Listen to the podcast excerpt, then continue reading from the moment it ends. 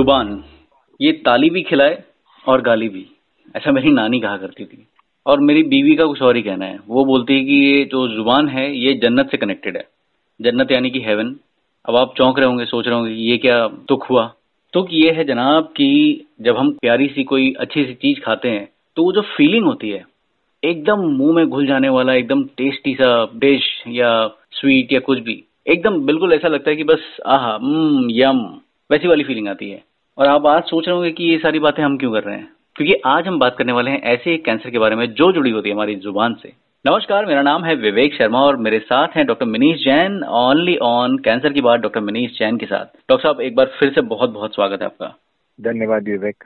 Sir जब हम बात करते हैं ज़ुबान की तो बहुत सारी चीज़ें याद आती हैं बहुत सारी चीज़ें यू नो हमारे जहन में आती हैं लेकिन कभी हम जो है ज़ुबान या टंग से रिलेटेड या जीप से रिलेटेड कैंसर के बारे में सोच ही नहीं पाते हैं।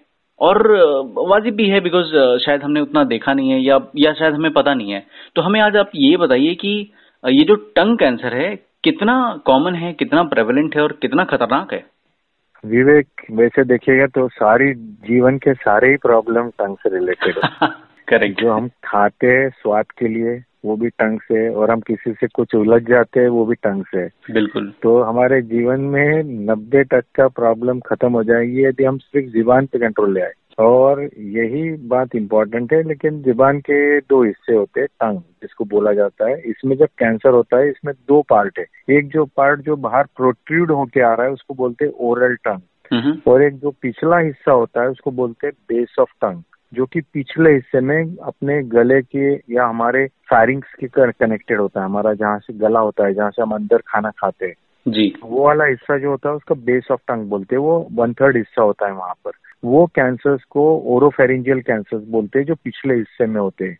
और जो आगे वाले हिस्से में होते हैं उसको ओरल टंग या ओरल कैंसर्स में आता है। तो टंग के दो हिस्से टू थर्ड वन थर्ड और इसके अंदर जो हम लोग कैंसर्स की बात कर रहे हैं तो इंडिया गढ़ माना जाता है दुनिया के कैंसर का।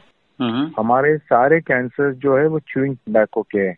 करीब करीब दुनिया के 40 टक्का head and neck cancer India में पाए जाते हैं। तो इतना सीरियस प्रॉब्लम और इंडिया के 40 टक्का cancer head and neck cancer है। तो ये बहुत बड़ा प्रॉब्लम है।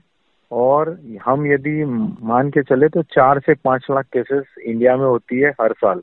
यानी हेड एंड नेक कैंसर की। टंग कैंसर स्पेसिफिकली नहीं हाँ, लेकिन हाँ। ये पूरे ओरल कैविटी फायरिंग फ्लैरिंग्स ये वाले जो कैंसर है। जी। तो ये काफ़ी बड़ा हिस्सा है जो हमारे में हो रहा है और ये पूरा प्रिवेंटेबल है। यदि आपने सिंपल सिंपल चीज़ें रोक दी जैसे कि तंबाकू या दारू रोक दी तो इसमें के आधे अस्सी तक का कैंसर तो गायब हो जाएगी। हम्म। So there will be no cancer left basically पंद्रह टक्का, बीस टक्का जो कैंसर हो रहे हैं, वो आज वो एच रिलेटेड हो रहे वायरस रिलेटेड कैंसर है। और वो भी स्पेशली पिछले वाले हिस्से में जो कैंसर होते हैं, वो ओरोफेरेंजियल कैंसर में आते हैं, वो एच रिलेटेड कैंसर होते हैं। और ये जहाँ पर तंबाकू का सेवन कम है, जैसे यूरोपियन कंट्रीज़ या वेस्टर्न कंट्रीज़ में, वहाँ एच का प्रमाण बढ़ रहा है।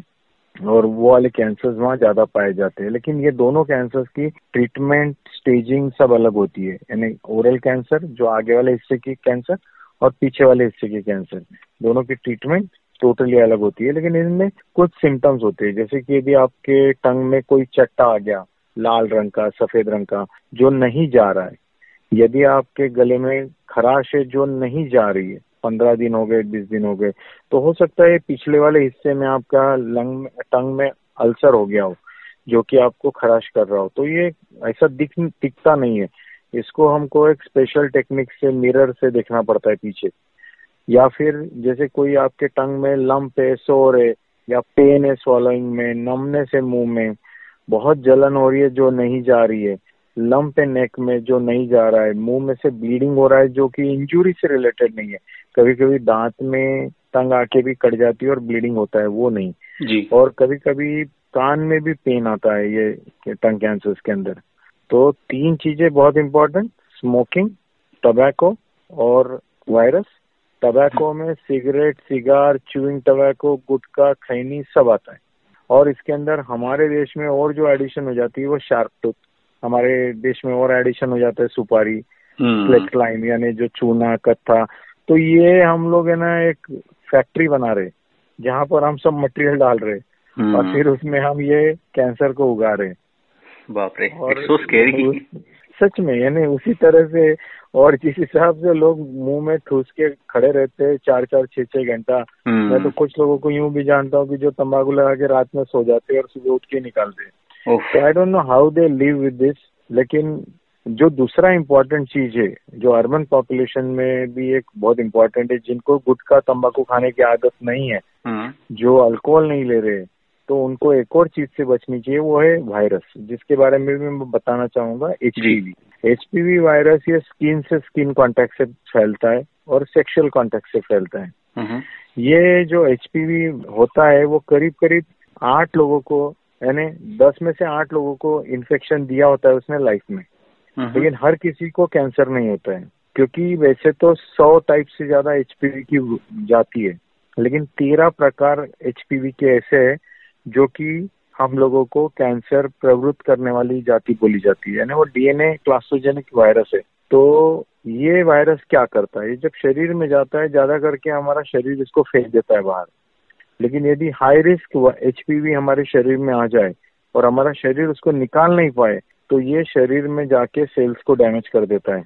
और ये डैमेज करके उन लोगों को वो सेल्स को उत्तेजित कर देता है वो दे स्टार्ट बिहेविंग डिफरेंटली और वो आउट ऑफ़ कंट्रोल ग्रो होके कैंसर में प्रवृत्त हो जाते हैं। तो ये कैंसर्स कौन से होते हैं? ये सर्वाइकल कैंसर है वजाइनल है एनल कैंसर है थ्रोट के कैंसर है पेनाइल कैंसर है। तो ये सारे कैंसर एचपीवी रिलेटेड कैंसर में आते हैं।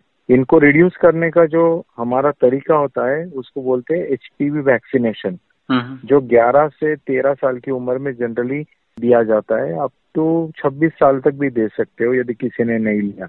26 से 45 में सिर्फ़ फीमेल्स में दिया जाता है यदि उन्होंने नहीं लिया होगा तो। और 26 से पहले आप मेल्स एंड फीमेल्स दोनों को दे सकते हो। तो ये होता है टंग कैंसर उसके रिस्क और उसका जो अभी इंसिडेंस है। अमेजिंग डॉक्टर साहब जैसे आपने बताया कि एचपीवी क्या ये मतलब एक सेक्सुअली ट्रांसमिटेड डिसीज है या और भी उसके रीजन होते हैं? नहीं ये स्किन टू स्किन कांटेक्ट से भी फैलता है और सेक्सुअली ट्रांसमिशन भी है इसका। सेक्सुअल ट्रांसमिशन ज़्यादा है। ओके आ, तो वो जनरली इसीलिए वो वैक्सीनेशन 11 से 13 की उम्र में जब मेंसेस शुरू होने से पहले हम्म, प्रिफरेबली देना बेटर होता है फीमेल्स में और वैसे तो दे सकते हैं पच्चीस तक। ओके सो डॉक्टर साहब ये जो टंग कैंसर होता है इसका इसका भी इलाज होता होगा आई एम श्योर लेकिन कभी कभी ऐसा होता है ना कि साइट जो है इतनी डेलिकेट होती है कि कैसे करते हैं? मतलब क्या इसका इलाज संभव है और कैसे मैनेज करते हैं? इसका इलाज पूरी तरह से संभव है और ढंग से ट्रीट करने पे इसका नॉर्मल टंग भी बचा पाते हैं बहुत से लोगों के जो फ़ंक्शन हमारा जो टंग का मेन उद्देश्य है खाना। हम्म। बोलना ये हमको बचाना बहुत ज़रूरी होता है। यदि हम ये दो चीज़ें नहीं बचा पाए तो फिर बहुत मुश्किल हो जाती है लोगों के जीवन में। तो इसलिए इसका सबसे पहला होता है डायग्नोसिस सबसे सिंपल चीज़ है तो मुँह खोल के देखो, टंग को, उंगली से देखो मिरर से देखो, अंदर में कोई एबनॉर्मल एरिया है तो उसमें से बायोप्सी करो माइक्रोस्कोप से उसको टेस्टिंग करो एचपीवी इन्फेक्शन है क्या वो चेक करो। कभी कभी हमको एंडोस्कोपी करनी पड़ती है पीछे वाला हिस्सा देखने के लिए लैरिंग्स और बेस ऑफ़ टंग भी देखना पड़ता है। तो फ्लेक्सिबल स्कोप डाल के हम इसमें से बायोप्सी कर लेते हैं। सीटी एमआरआई पेट स्कैन विविध प्रकार की ब्लड टेस्ट डेंटल चेक और। अल्ट्रासाउंड करने की ज़रूरत पड़ सकती है कुछ लोगों में। इसमें हम देखते हैं कि ये कैंसर कितना फैला है जगह पे है आजू बाजू के लिंक नोड्स में गया है या शरीर में और कहीं फैला है। उसके हिसाब से उसकी ट्रीटमेंट होती है और इसमें मैंने जैसे बताया ओरल टंग का कैंसर का स्टेजिंग अलग होता है ओरोफेरेंजियल या बेस ऑफ़ टंग का कैंसर का स्टेजिंग अलग होता है। ट्रीटमेंट्स भी थोड़ी अलग होती है। हम्म, इसीलिए ये थोड़ा डिफ्रेंशिएट करना ज़रूरी होता है। जो मेन ट्रीटमेंट होती है वो सर्जरी अर्ली स्टेज में हम इसको ऑपरेशन करके निकाल देते हैं। चार सेंटीमीटर से नीचे हो तो ट्यूमर को निकाल देते हैं। वहाँ के जो आसपास वाले लिम्फ नोड्स है, उनको निकाल देते हैं। और फिर देखा जाता है इसका डेप्थ कितना है, कितना अंदर गया है, कितना इन्फिल्ट्रेट है पेरीन्यूरल इन्वेजन क्या है लिम्फोवेस्कुलर इन्वेजन है क्या लिम्फ नोड्स में फैला है क्या, और पेरीनोडल एक्सटेंशन है क्या। तो ये सब बातें देख के फिर कुछ लोगों को हमको रेडिएशन कुछ लोगों को हमको रेडिएशन के साथ कीमोथेरेपी भी देना ज़रूरी हो जाता है। और यदि कैंसर एडवांस्ड है यानी जगह पे बड़ा हो गया है चार सेंटीमीटर से ज़्यादा या आसपास के नोड्स में जाके बड़ा हो गया है वहाँ चिपक गए नोड्स हम्म, तो उन लोगों को कभी हमको न्यू एडजुवेंट कीमोथेरेपी देना पड़ता है छोटा करने के लिए। कुछ लोगों को हमको डायरेक्टली कीमो रेडिएशन पिल देना पड़ता है। कुछ लोगों को हमको सिर्फ़ प्राइमरी निकाल के या नोडल डिसेक्शन करके कीमो रेडिएशन पर लेना पड़ता है। तो वेरियस कॉम्बिनेशन ऑप्शन रहते हैं इसमें। ज़रूरी नहीं है कि एक ही तरीका सही हो हम्म, और हम्म।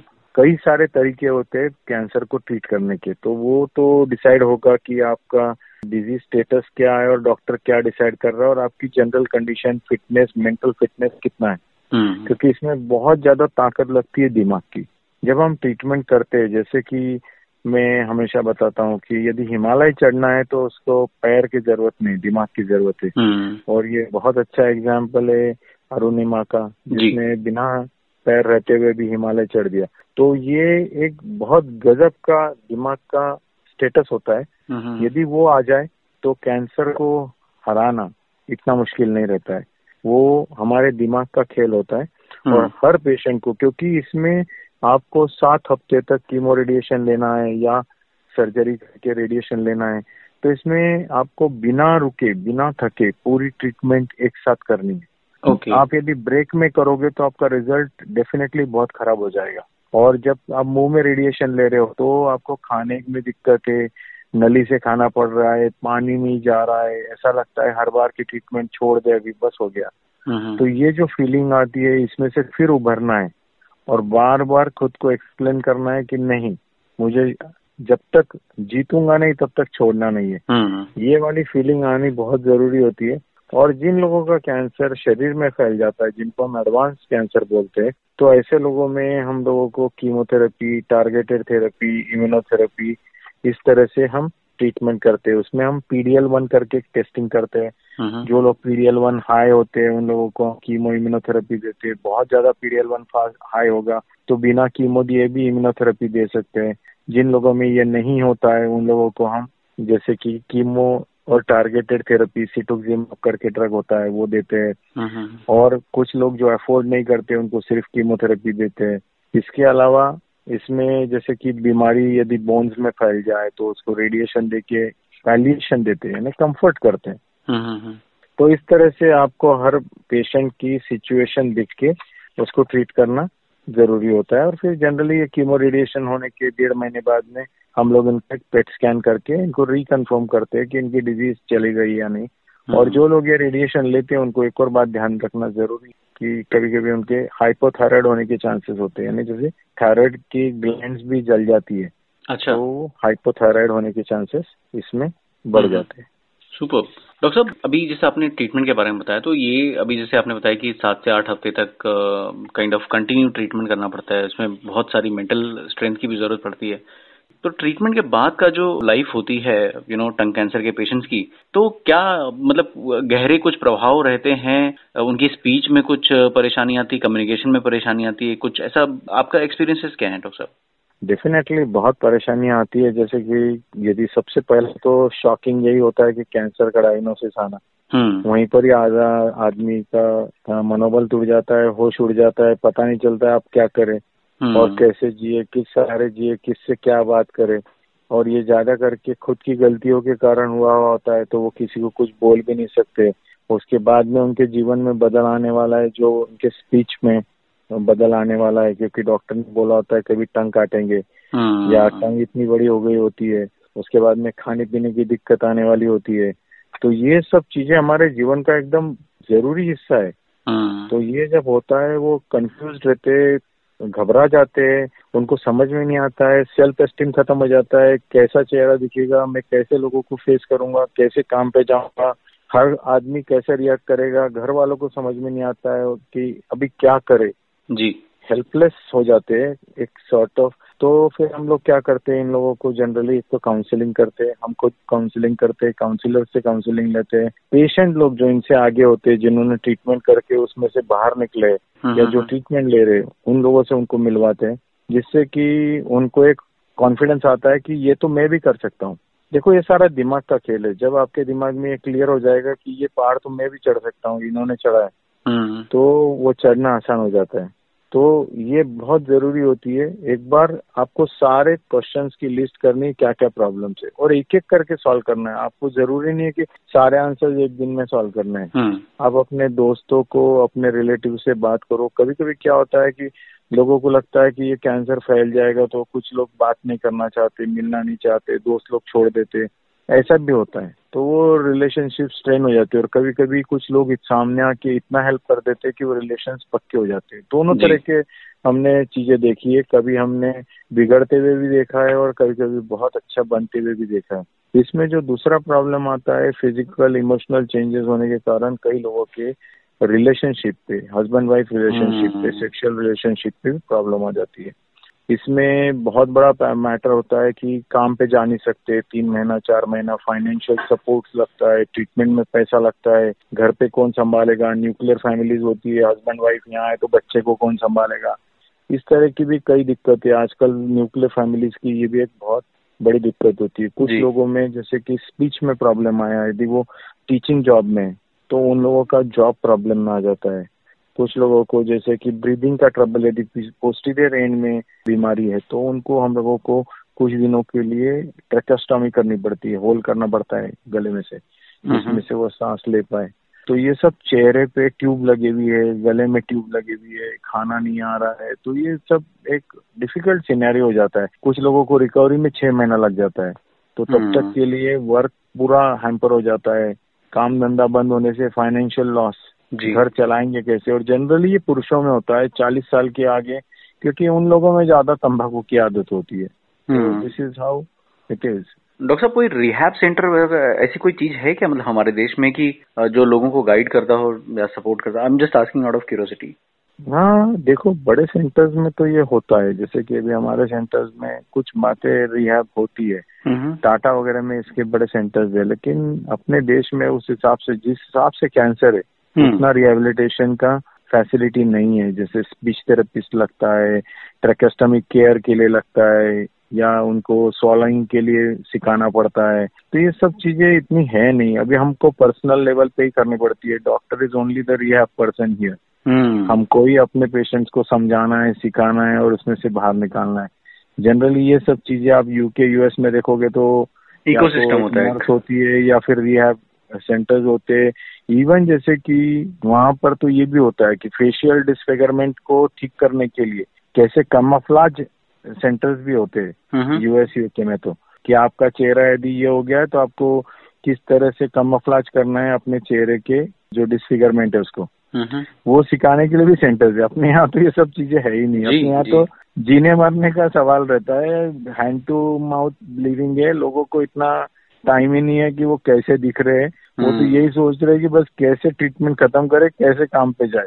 हमारे प्रॉब्लम बहुत है लेकिन मुझे लगता है कि इसके अंदर अवेयरनेस लाने से और लोगों के लेकिन अभी कई सारे लोग जब स्टार्टिंग में ही हमारे पास आ जाते हैं ना तो हम लोगों को उनको गाइड करना बहुत आसान होता है। जब वो फेल होके आते हैं ना तो ये कैंसर और भी ज़्यादा दिक्कत हो जाती है। Tongue cancer are very aggressive cancer इसमें आउटकम बहुत पुअर होता है। और ज़्यादा करके टंग कैंसर में क्या होता है कि ये अर्ली स्टेज में मिलना चांसेस कम होते हैं।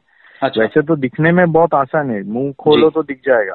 लेकिन लोग बताते नहीं है इसीलिए ये एडवांस स्टेजेस में पहुँचते हम्म। क्योंकि उनको तंबाकू लगा के बैठने की आदत होती है और वो पेनलेस होता है तंबाकू लगाने से वैसे समझ में नहीं आता है। हम्म, हम्म, इसीलिए ये लोग एडवांस स्टेज में पहुँच जाते हैं।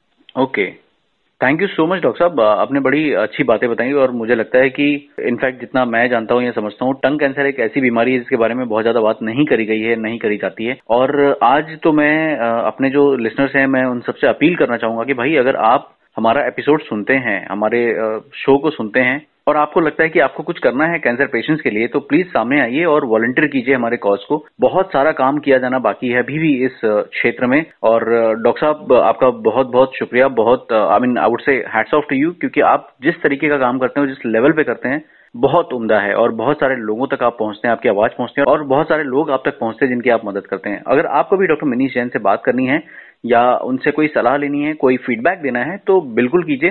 डॉक्टर साहब is available at one email ID जिसका पता लिखिए Manish Jain zero zero nine at the rate G mail dot com यानी कि M I N I S H J A I N zero zero nine at the rate G M A I L dot C O M और हम इसी तरह से बने रहेंगे आपके साथ और बहुत सारी बातें करेंगे कैंसर से रिलेटेड बिकॉज़ इससे हमें डरना नहीं है, इससे हमें लड़ना है और हम लड़ तब सकते हैं जब हमारे पास ज्ञान हो, जब हमारे पास अवेयरनेस हो और एक सलाहकार हो या एक गाइड हो डॉक्टर मनीष जैन के जैसा। Thank you so much sir thank you so much thank you